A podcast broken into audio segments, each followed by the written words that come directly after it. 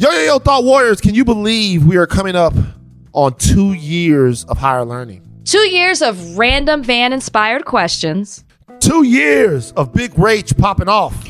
And most of all, two years of you, our amazing thought warriors that keep challenging and inspiring us every single day. That's why we're officially granting the higher learning hang, okay, exclusively for our LA based fans. If you haven't moved out to LA yet, don't. Keep the 405 clear.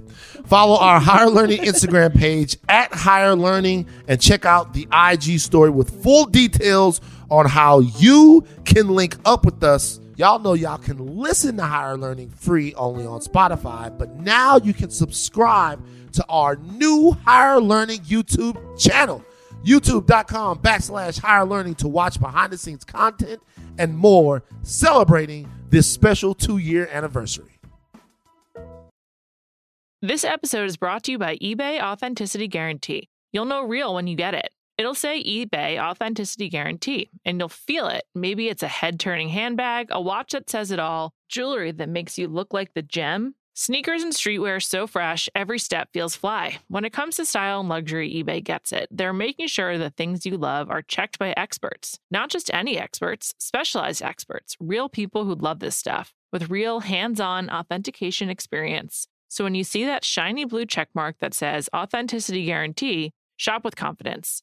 Every inch, stitch, sole, and logo is verified authentic through a detailed inspection. That's how you know that eBay's got your back. Because when you finally step into those sneakers, put on that watch, get your real gold glow up, swing that handbag over your shoulder, or step out in that streetwear, you'll realize that feeling is unlike any other. With eBay Authenticity Guarantee, you can trust that feeling of real is always in reach. Ensure your next purchase is the real deal. Visit eBay.com for terms. This episode is brought to you by Anytime Fitness. We're not all professional athletes, but we all have health goals. That's why Anytime Fitness gives you access to personalized plans and support from a coach. Plus, you can track your training, nutrition, and recovery progress with the Anytime Fitness app, just like the pros. With 24 7 access to more than 5,000 gyms worldwide, get more from your gym membership. Visit AnytimeFitness.com to try it for free today. Terms, conditions, restrictions all apply. See website for details.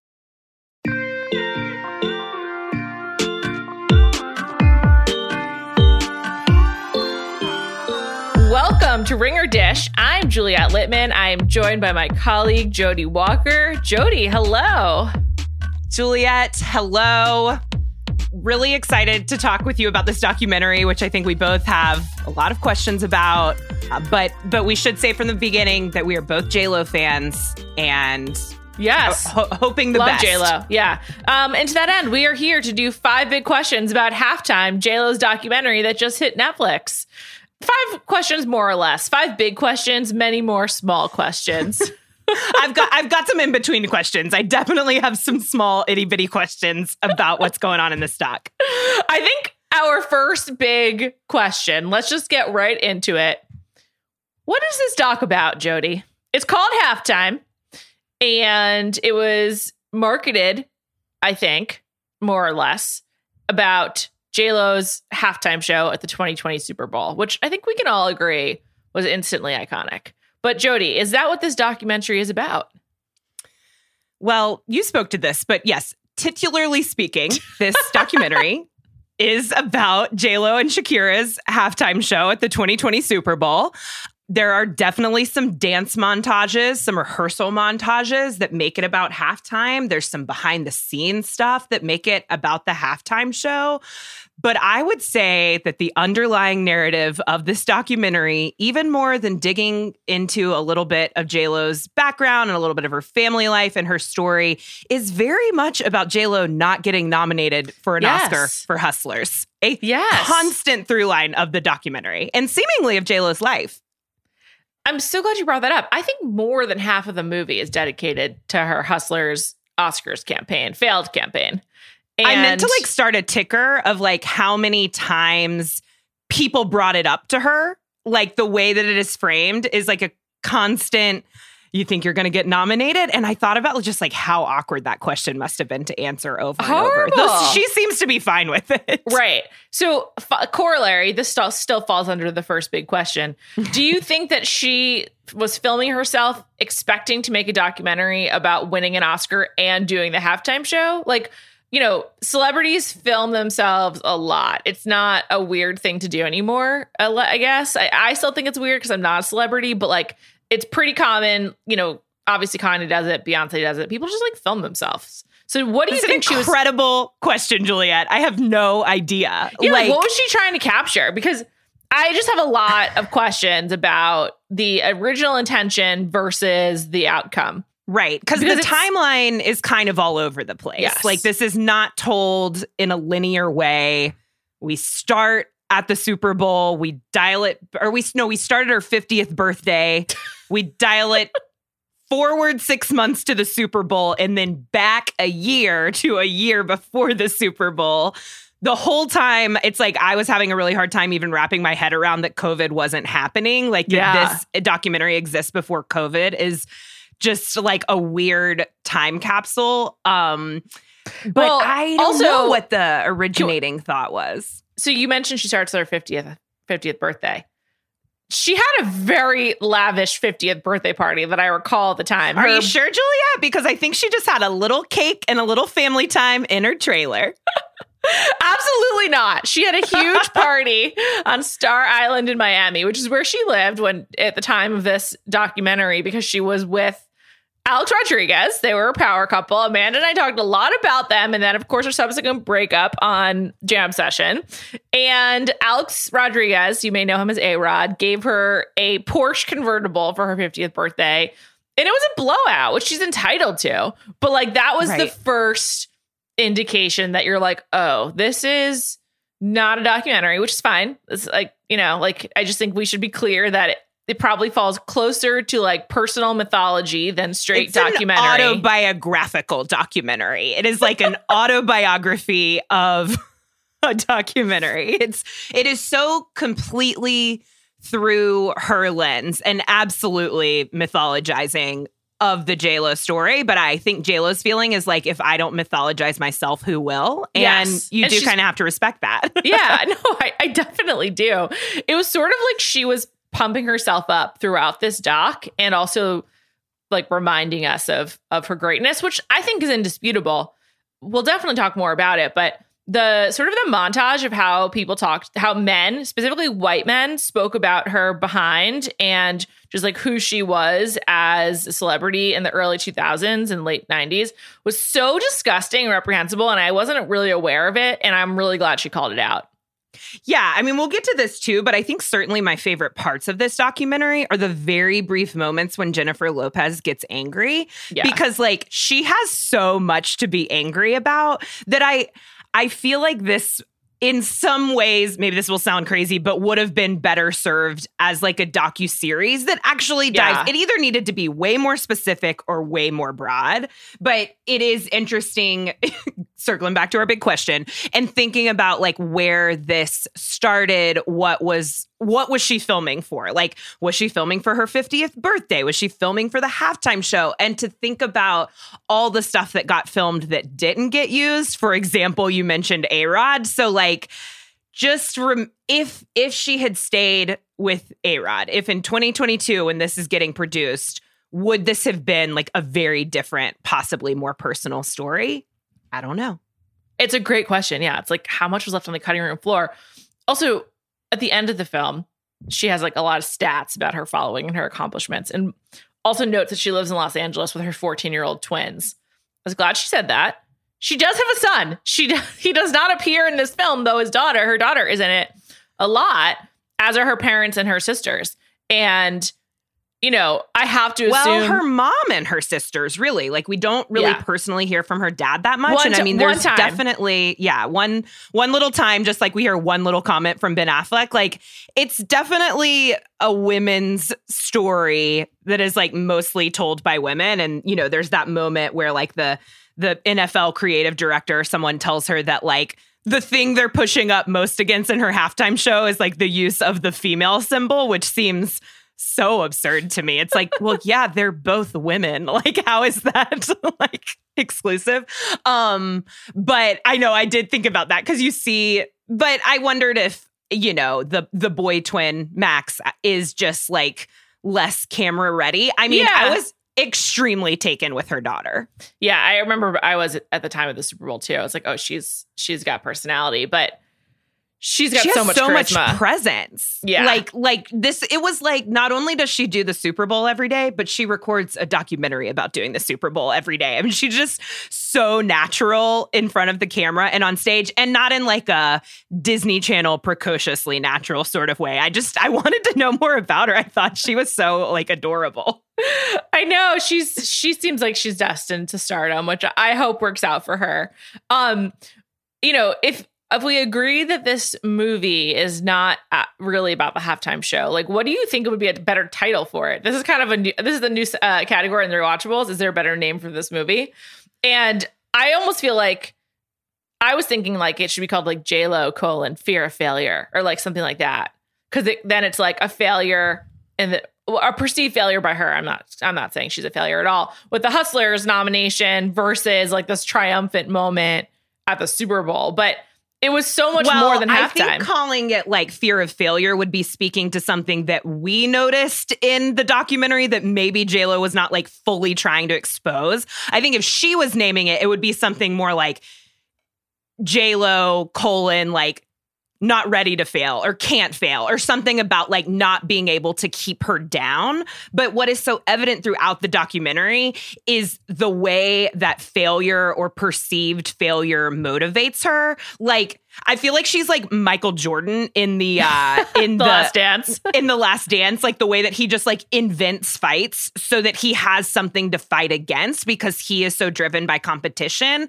it's not that people aren't like mocking j-lo all the time but she is so widely seen as a success like even the people who tease her like don't doubt that she's a superstar that she's been really successful even when she has failed but it's kind of like she has to keep herself in this underdog category in order to keep motivating herself yeah, yeah, that's- and she's like nowhere near ready to quit. And yeah, I think that angle would have been interesting. I would just say it would the the title would be like J Lo at fifty because Mm. that's really what it feels like. It's just like a check in at this midway point in her life. They talked about that she was fifty some, but they honestly should have talked about it more. It's it's so crazy. It's not that 50 is old. It's just that like when you see younger clips of Lo, she looks either exactly the same or younger now. And just the way that she and Shakira are like dancing and moving, it's it's unbelievable. I know. what she's doing at 50. she's incredible. And, you know, uh, one thing I was really taken with the documentary is, you know, the most impactful moments for me was how she was calling out um, the press coverage of her the, in like an earlier phase of her career.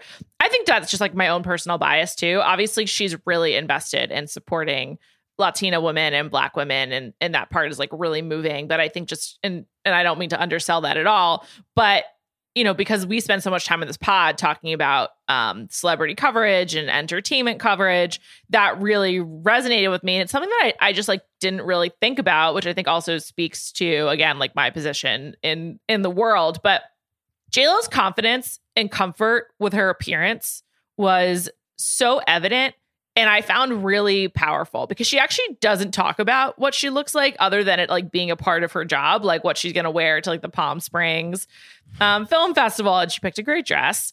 And she just sort of like talks about how she grew up around a lot of shapely women and like her butt was like never a thing. And I love seeing female celebrities without makeup on. I think it's like so exciting because we almost always see them with a full face of makeup because that's part of their job for like photography and and whatever. And seeing JLo obviously be so confident in in her appearance and like in her own body, I thought that was such like a a really strong message that I'm not even sure she's aware of because again, I just think it's like a, a given for her. She's like, yeah, this is my body and I dominate. Like she's super healthy, amazing athlete, but I I just thought that was really, really interesting and different and refreshing. And I don't know, it really struck me.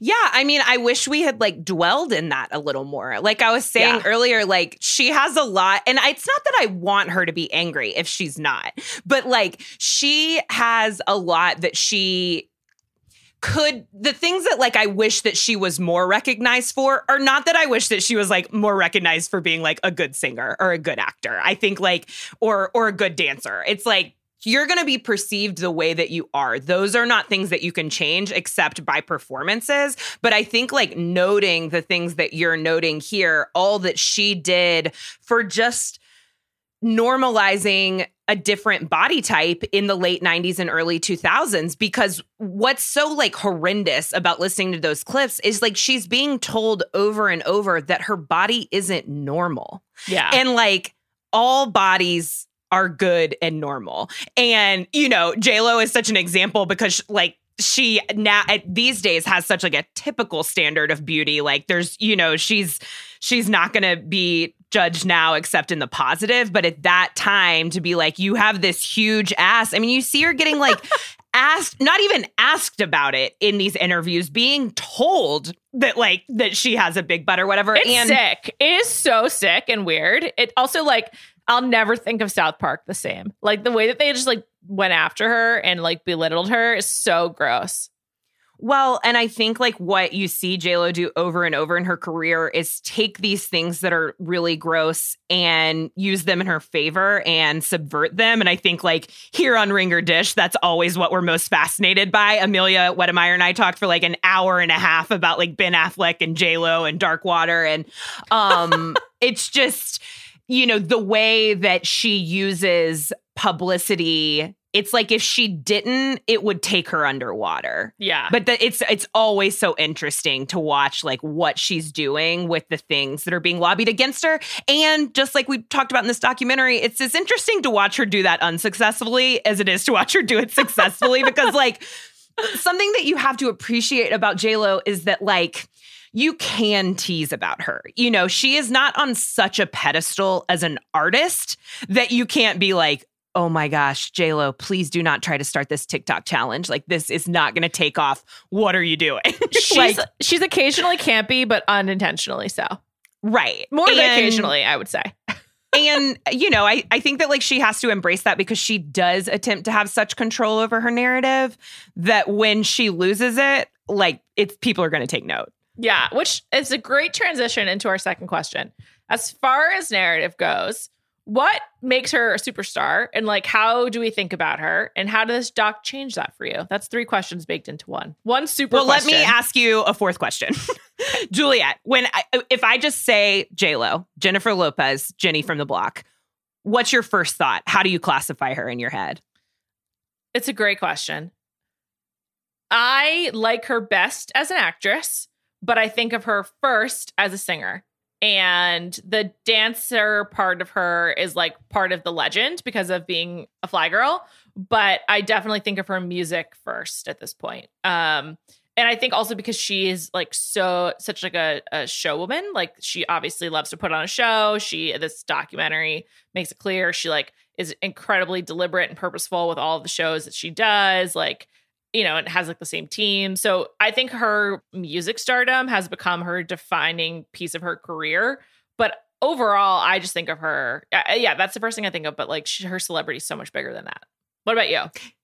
Yeah, it's like such a wormhole. Like there's so many twists and turns. I kind of do the same thing, which is that I immediately think of her as a singer. But what I conjure up mentally when I think of her as a singer is her dancing. It's like if I think of her as a singer, I don't immediately think of any of her songs, even though I like know and love quite a few. I think of her dancing, and I think that speaks to the way that I classify her as just as like a consummate entertainer Yeah. everything about her is entertainment. Like she is so much more than a triple threat at this point. Like she is a singer, dancer, actor, yes, but I, her becoming a producer, I think has really influenced the kind of like superstar and entertainer that she's become and I found those parts of the documentary fun and interesting. Like, I would have liked to have dwelled in the production of that halftime show so much more because it's unbelievable, like what they're pulling off. And they talk so much about those 14 minutes. Yeah. And then when you watch the full performance, which I, I frankly thought they should have aired the full 14 minutes. I don't know if that's like a legal I- issue. I thought about that. It probably is legal issue. I was thinking because they they probably could get a certain number of seconds for a certain amount of money. So that would be my guess. Um, the NFL is mercenary. I'm sure they make exceptions for no one. So uh, it probably was like really difficult. Uh, I also wonder if she didn't want to give Shakira too much airspace in her doc, but I well, think we're gonna have to get to that at some point. but but I thought it was yeah. more about money, probably.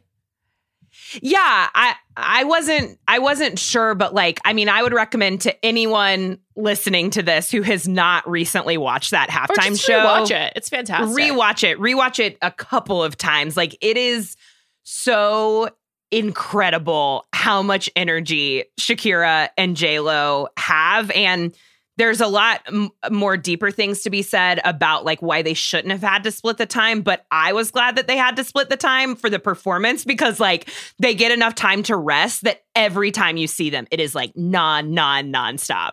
And you think about that comparatively to like the Super Bowl performance that happened this year, which was also great, but was all these like, you know, older like rappers and hip hop artists. And it was just like laid back. And, you know, there it's like basically was staged as like a house party. It's like JLo and Shakira brought what JLo and Shakira can bring to this show. And that's how I think of JLo as someone who can just like bring it and is going to. Like she's never going to half ass anything, sometimes to her own detriment. Yeah.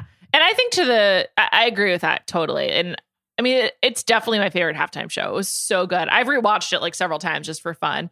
I don't love Shakira, much like JLo, but I don't hate Shakira. And I do like many of her songs, although I think that like, I think when you really dig into some of the specifics about Shakira, there's a lot that can be objectionable. But like, for example, Waka Waka, this time for Africa, like, I don't know. The World Cup was in South Africa. So why does it have to be for all of Africa? Like that's a huge continent. Anyway, I she plays she plays fast and loose with culture. That is true. But then that's like also what I what I like about I, I like Shakira a lot. And like rewatching this halftime show made me like her so much more. And just the little bits that we get of her in the documentary where she's like so laid back Yeah. in comparison to JLo's like extreme structure to how this is getting done. I mean, we shouldn't compare women, but it's fun to compare people and just see how they have different personalities. Yeah, and, like, I I know, totally. also well, let's just talk about Shakira for a second. Does J Lo hate Shakira? No. No, I think this has been really the main storyline around this documentary is J Lo complaining that she had to share time with Shakira. I thought that the, the press coverage has been really misleading because it's very clear that she's annoyed she has to share airtime with her because she wants to do a big show and it's the Super Bowl. It's not like a personal vendetta against Shakira.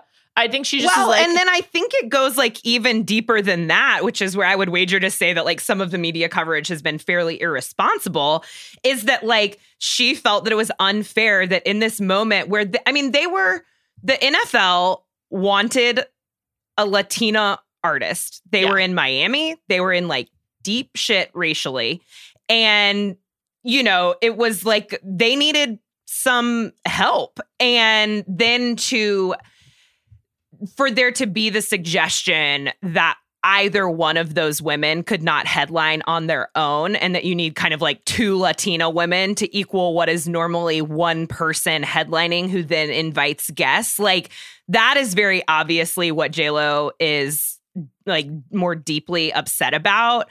It's like it could have been any other person, not Shakira. And the way that it's been like those quotes have been pulled and advertised has definitely made it seem like I don't want to share the stage with Shakira. Yeah, totally. And I, I think, I think that that Lo doesn't fake anything, and so based on, well, that's the thing with this doc.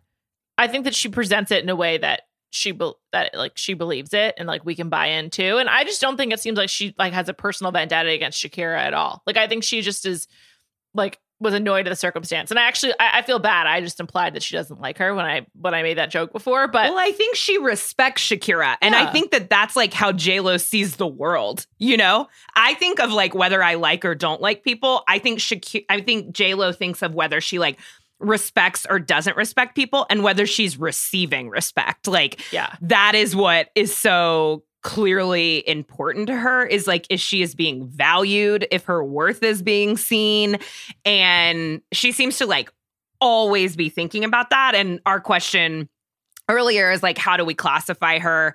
And has that changed from this documentary? I would say like one of the only things that this documentary like changed is just seeing that side of her, like kind of how much she does desire like approval Mhm. and awards and confirmation that she is like a worthy and valued entertainer. Cause in my head, it would just be like, obviously, you've been famous for literally 30 years. Yeah, But she's she's one of one. I mean, I right. she's there's no one else like her. I mean, even like women who maybe you'd put in the same category, like that would be a disservice to both Lo and the other women. You know, like I don't know who to really compare her to. I think like her closest analogs are more like someone. I mean, there's not really an analog, honestly, but like it is someone who is more of like an overall entertainer than like just she's not even a multi hyphenate, you know? Like she just she literally she does it all.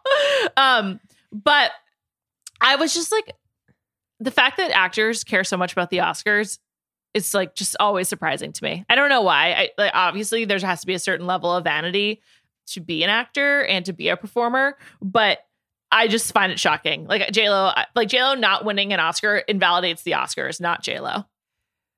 But it's also it's such a it's such a funny angle because it's not JLo not winning an Oscar, it's JLo being not getting nominated for an Oscar. And like that is not a story that you hear a lot. It's like, Yeah. you know, I guess if she had just been nominated, that would have felt so good. I wonder how she would have felt about being nominated and not winning Right. uh cuz like this I hadn't really thought about how it would feel to su- to have all these people telling you that you're going to get nominated and that you deserve to be nominated and then not getting it. I mean the the part of the documentary that like made me like kind of cry and then kind of laugh and then be like what is going on here is her like in her bed in a full face of makeup reading a glamour article that I think was like a roundup of reviews. And then maybe the person who wrote it had just added a little commentary. And it was like talking about that, you know, this person who has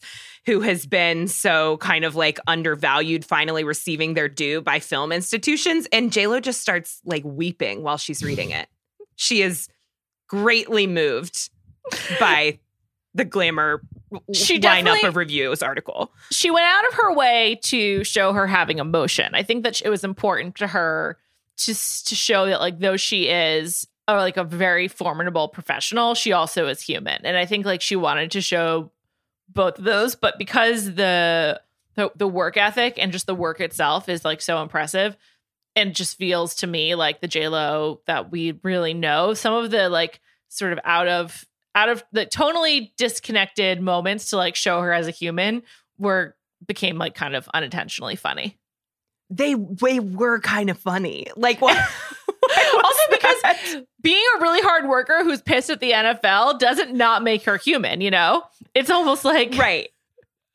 it's like that's who she I is. think that they're a little funny because you're you're it's like a shortcut. It's like you're skimming the surface in the most efficient way, which is to show crying, you Yeah. know, or to show like a voice breaking.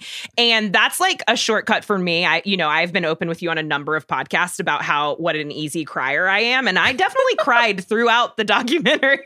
like I was very moved by the little girls who were in the show. I was Me too. occasionally moved by Lo being moved. But there's no foundation for showing that emotion because we're seeing so little of her personal life. You yeah. know, yeah. the the scene with her family, her larger family at Thanksgiving is kind of like the closest we get to seeing anything of depth outside of her professional life and you just I'm not saying that she has to do that. Like she doesn't have to cut herself open for us, but it is kind of the only way that you can actually achieve feeling like you know someone. Yeah, and, and you just have to wonder if she went into this with a different mentality of like, sure, I'll show off me and Alex Rodriguez, no big deal. And then they break up, and now she has to like closely guard her and Ben Affleck because we all know what happened the first time around. But on the- Even seeing him that one time, I was like, don't do it, don't do it because I'm pretty sure they break up. I'm pretty sure that's from a different interview. I'm pretty sure that's from something he did around the Oscars that year when or the, when Yeah. he was also doing press because I'm pretty sure I've heard that quote before. I think it's from like um a W or T magazine thing. But anyway, the most humanizing moment for me was when she's in the car talking about her family's uh, Jets group chat. I thought that was so Absolutely. Funny and I loved it. And it was that was like the realest, like, oh, this is a this is a person who's more than just a mega celebrity. I I thought that was pitch perfect and so funny and so New York. And I I just loved that moment. Yeah, I I really thought that that is the other thing that I would say like I walked away from this documentary understanding a little more is her her larger family dynamics, so not like with her own family, her children and her like, you know, ex-husband or fiancés, but like with her parents, hearing her talk about her mom and how tough her mom was on them that she you know, she like left the house when she was 18, but she was also kind of like kicked out of the house if she wasn't going to be like following her mom's rules and and then just to to like consider how all of those relationships have evolved into now this like Thanksgiving and this like huge white kitchen. It is like no matter how famous you get and no matter how like big and rich you are, your family is still going to be talking about football in the group chat when like you just had like the biggest moment of your life the night before. Like hearing her read at first I was like why is she reading this entire chat? But that that her one sweet sister like tries to chime in and be like Jennifer had her big premiere last time night last night and then it just goes right back to Jets is like so perfect. So funny. Yeah, I know. So so funny. This episode is brought to you by eBay Authenticity Guarantee. You'll know real when you get it. It'll say eBay Authenticity Guarantee, and you'll feel it. Maybe it's a head turning handbag, a watch that says it all, jewelry that makes you look like the gem. Sneakers and streetwear so fresh, every step feels fly. When it comes to style and luxury, eBay gets it. They're making sure the things you love are checked by experts. Not just any experts, specialized experts, real people who love this stuff, with real hands on authentication experience. So when you see that shiny blue checkmark that says Authenticity Guarantee, shop with confidence. Every inch, stitch, sole, and logo is verified authentic through a detailed inspection. That's how you know that eBay's got your back. Because when you finally step into those sneakers, put on that watch, get your real gold glow up, swing that handbag over your shoulder, or step out in that streetwear, you'll realize that feeling is unlike any other. With eBay Authenticity Guarantee, you can trust that feeling of real is always in reach. Ensure your next purchase is the real deal. Visit eBay.com for terms. This episode is brought to you by Atlassian. Atlassian software like Jira, Confluence, and Trello help power global collaboration for all teams so they can accomplish everything that's impossible alone.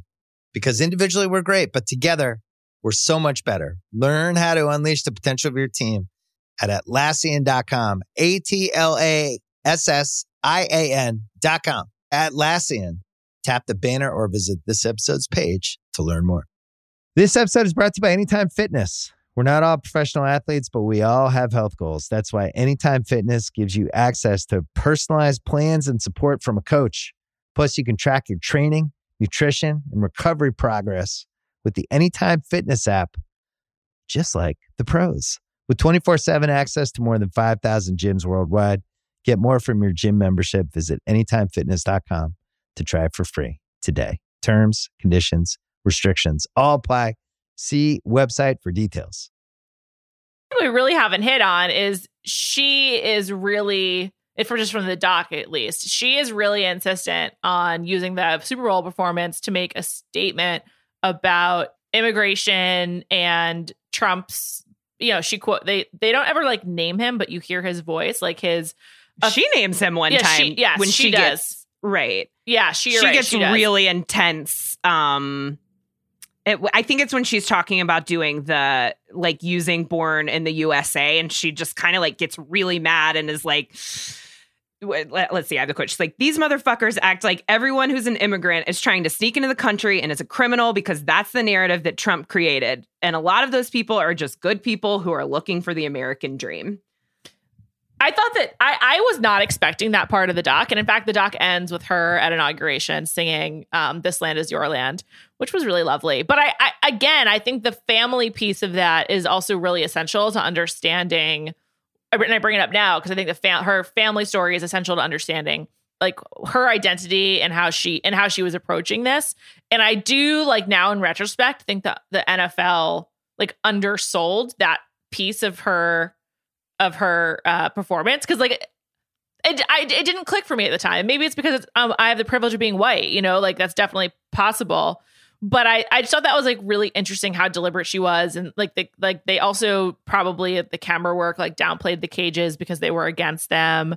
But yeah, her, I, I do not remember noting the like cage me um, neither. imagery at the time, and and like you, I I am also white, and so it is like very possible that that you know just cruised over my head. But I, you know, I really did appreciate hearing her talk about all of that and how hard she fought for it. The moment that I would have liked to like dig even deeper on is at the very end, like in dress rehearsals when Yes. the NFL higher ups like actually see how everything is looking. They see the cages and they try to take it away. Like they the don't The day want before. the day before. They want to take the cages out. Benny Medina says this has come from the highest power, the highest power at the NFL. Who did you think that meant, Juliet? Well, they showed a picture of Roger Goodell shortly hmm. after that, so it had to have been. I Not incredibly subtle. They implied it was Roger Goodell. We cannot confirm, but that was and the then they showed a bunch of pictures of Trump, and I was like, so what is the implication here? But yeah, it, it seems like it's coming from Well, the commissioner. just Oh, to, yeah, just to clarify, the I think that specific implication, and this has been discussed a lot over the last few years, is NFL owners by and large are donors to Republican candidates, including Trump. Right. And Right. so and so without saying it, they don't they don't say that. So you know, we can't say for sure that that was what the who we can't say that, any one specific person was giving that message, but they imply it's Roger Goodell by showing his picture and then reinforce the connections to the Trump presidency and the Trump administration th- through showing photos from mag- uh, from newspapers of owners with Trump. So you know that is the, the they let the images speak for themselves, and we will too. Right. There are a lot of times in the documentary where they let images or subtle words speak for themselves where I just wish that they had outright talked about it. And this was one not about who the instruction was coming from but about the way that J-Lo fought it. Because it's the day before and she's basically like do No. what you have to do. We're not losing the cages. And what I would have liked to be like a little more explicit there is like in this situation J-Lo has all the power. Yeah, like what are they going to do if she refuses to perform which it seemed like she would was prepared to do if they wouldn't let her make the statement she wanted to make then they're going to have to explain why and they're going to have to say it's because we won't let her speak out for human rights like Yeah. or or sing and dance out for human rights and i think that's really interesting especially for someone like JLo who we don't really and she says over and over like I don't consider myself a political person or I didn't consider myself a political person and you know that's like back to the J-Lo at 50 thing is thinking about the ways in which she has changed as a person yeah. are are interesting and I think like worth diving deeper into except I don't think she wants to. So she gave us the duck she gave us. yeah, it's it's true, but I think like that's such a good point. I did want to know more about that like behind the scenes moment. Like, like, let's get the oral history going of J Lo putting her foot down, you know. But Hmm. I do. Th- there actually are like so many moments this. I'm like, let's just try to find out some more answers our own now on our own now that we know this happened. But I do think there's like a Classic lot. Jodi and Juliet journalism team up. Let's figure it out. um, but I do think that like ultimately so much of this is about JLo's power and like how how she wields it, which you know, we kind of touched on this, but another one of our questions is like, what was the narrative she wanted to accomplish versus what she actually achieved? And I I think she wanted to explain that she is, you know, she wanted to explain who she is now. Like she wanted to explain like who she is as like a professional. And basically, and I and I do think that like she wanted to contrast the hustlers situation with the Super Bowl. And for whatever reason it's called halftime. But I think like for both of us, we walked away this being about her power ultimately. I I definitely walked away with I think that's like that's like the positive takeaway is is her power, how she perceives it, how she wields it even when other people are not willing to sort of like yield to it and accept that like she is this powerful person who has, you know, remained in entertainment and media for 30 years and like never ever gone away and never will. The more interesting narrative and message is this thing that she's it, it is is for me around the hustlers moment. Mm. And she says, What's next? And will anything be next? Every artist lives with that fear. And I think like the really interesting part of it for me is that she so clearly sees hustlers as as something she's never done before, a way for people to see her in a way that she's never been seen. And the fear there is that it won't come around again Right. especially if it's not rewarded. And like, you know, even as like a little itty bitty writer, I have that feeling of like when I write something good that I'm proud of, I'm like, what if I never write anything I'm proud of again? Which is like such a crazy thought because like, of course you will. Life is long and careers are long, but like even J-Lo thinks that. Like now we know that she can do hustlers she can act on that level she can produce on that level she can find that kind of story get that kind of director but there's always the fear there that you won't be able to replicate it and that you've like peaked right. and that's an interesting story coming from like one of the biggest entertainers in the world Yeah, it's true. Also, it's interesting to think about coming out of the pandemic because you know she. They also show her filming "Marry Me," which by the way has some great songs in it. "Church" is one of my faves. Um, church church church, Yeah, church. so good. and then it's she, also if you if you try to watch the church music video um and you because i just was trying to link this in an article yesterday it will show you a live performance I saw it. of of j-lo doing church but you have to watch the performance of j-lo doing church in the movie because she is wearing and her dancers are wearing like truly some of the most insane outfits I've ever seen. She It's has so a good. cross like going up her cross. The the iconography is is unreal. so so right now here in 2022 j-lo marry me just came out a couple months ago at the end of this month we have shotgun wedding which i'm fired up about with josh Duhamel. she's back on the rom-com grind but she did have like a long break where I, I don't know which I don't know how she spent a lot of her time during the pandemic other than rekindling with Ben Affleck. Um, and so I am kind of curious now to like see how this sets up what else comes because we know that she shot Marry Me before the pandemic and Shotgun Wedding was filmed uh like once I figured out how to do production again, I believe it was in the spring of 2020. So, you know, the next slew of projects will be post Hustlers, kind of like decisions made after that, also post A Rod. And so I'm I'm kind of curious to see like where where her career does go from here based on that. I have no doubt she will continue to soar. There's like no question in my mind. But it's interesting.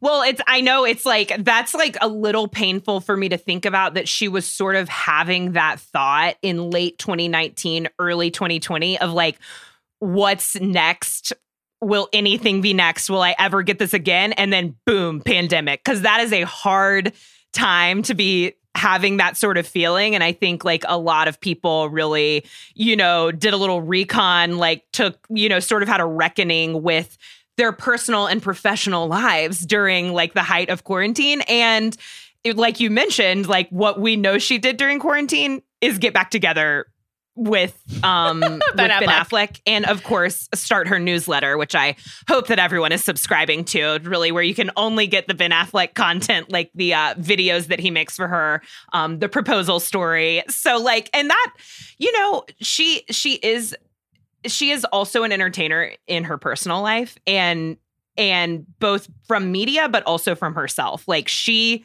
gives of herself personally she tells her personal stories in her newsletter and that kind of seems like what she's been focused on for the last year or two is her personal life but I would like, you know, does the do you think that we're going to get a documentary like every 2 years? Is this about to become like a boyhood situation where we are now like constantly filming her life and getting getting updates after halftime? I don't think so now. Now that Ben Okay. Affleck's back in it, I don't think so. I think they know not That's to true. that. That's Um, true. One final big question, Jodi. What is your favorite JLo look? We see a lot of them. She wears some incredible outfits. We see her in formal wear. We see her with her family. We see her in rehearsal. Like, what's your favorite JLo look? It's so hard to pick a favorite. This is not my favorite. I'm still reserving that. but but see the moment she comes on the screen, her interview look for like her main interviews, where her hair appears to just be tossed into a bun and she's wearing like casual clothes, like low. It's the kind of makeup that is a lot of makeup, but it looks like natural makeup.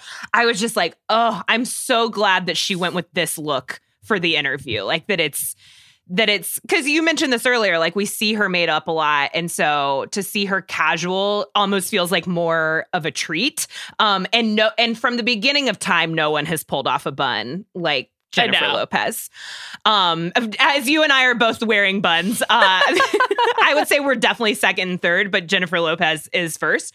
Um, but I think my the the look that I was just like, ooh, give me more, give me more. Is her CBS this morning or are you Mm. on the, the Sunday morning look? Uh, where it's like a it's like a long white cable knit turtleneck sweater and she it just looks so luscious like at her miami home she just looks so rich and so relaxed about being rich i just i couldn't imagine The Miami home is really nice. I wonder if A Rod still lives there or if it's gone. It was once featured in Architectural Digest. It's really nice.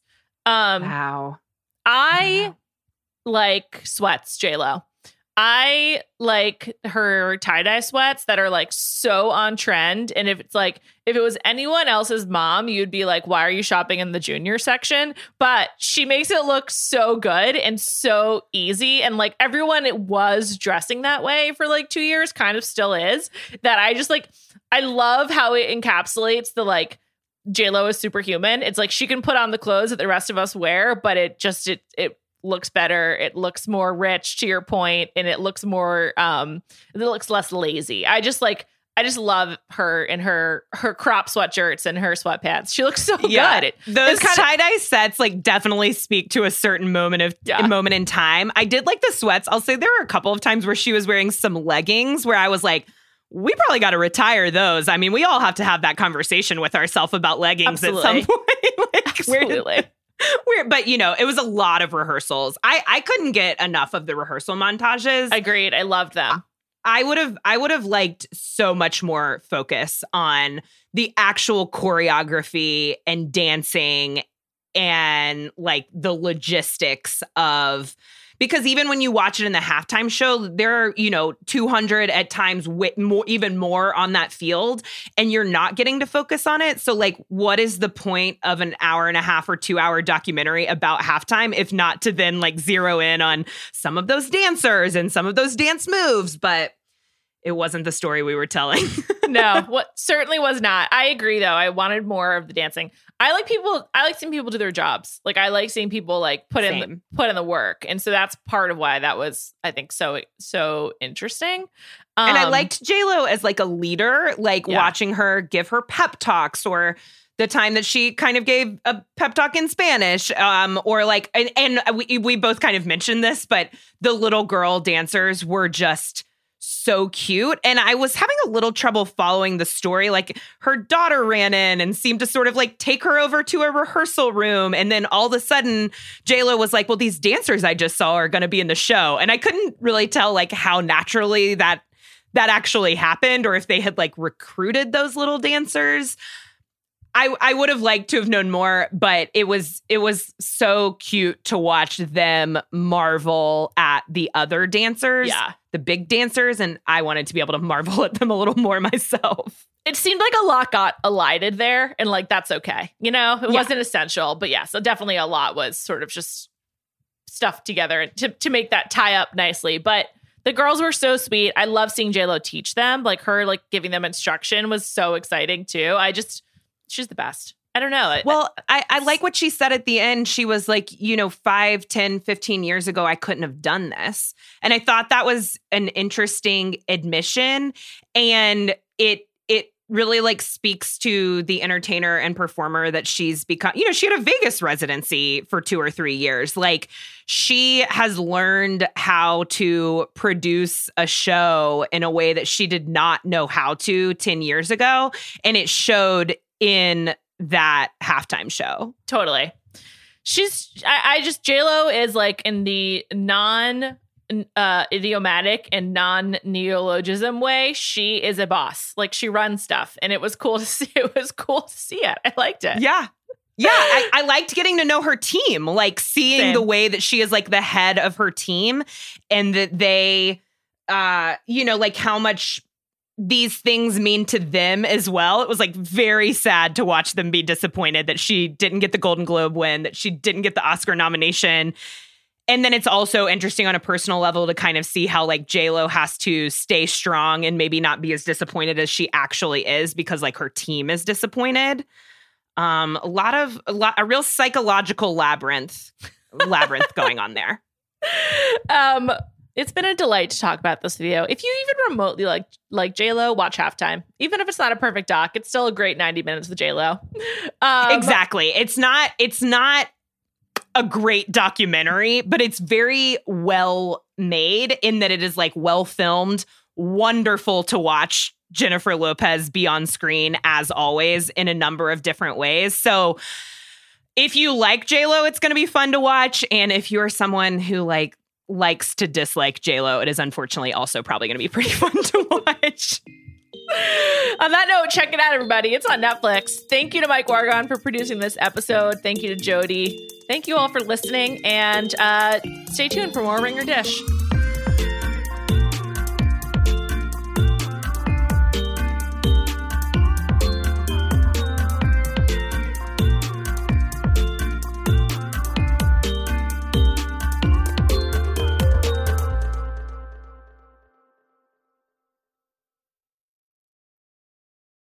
This episode is brought to you by 20th Century Studios' Kingdom of the Planet of the Apes. As a ruthless king builds his empire at the expense of the remaining human race, a young ape will fight for the future of apes and humans alike. Kingdom of the Planet of the Apes. Enter the kingdom in IMAX on May 10th and in theaters everywhere. Get tickets now. This episode is brought to you by State Farm. You might say all kinds of stuff when things go wrong, but these are the words you really need to remember. Like a good neighbor, State Farm is there. They've got options to fit your unique insurance needs, meaning you can talk to your agent to choose the coverage you need. Have coverage options to protect the things you value most. File a claim right on the State Farm mobile app and even reach a real person when you need to talk to someone. Like a good neighbor, State Farm is there.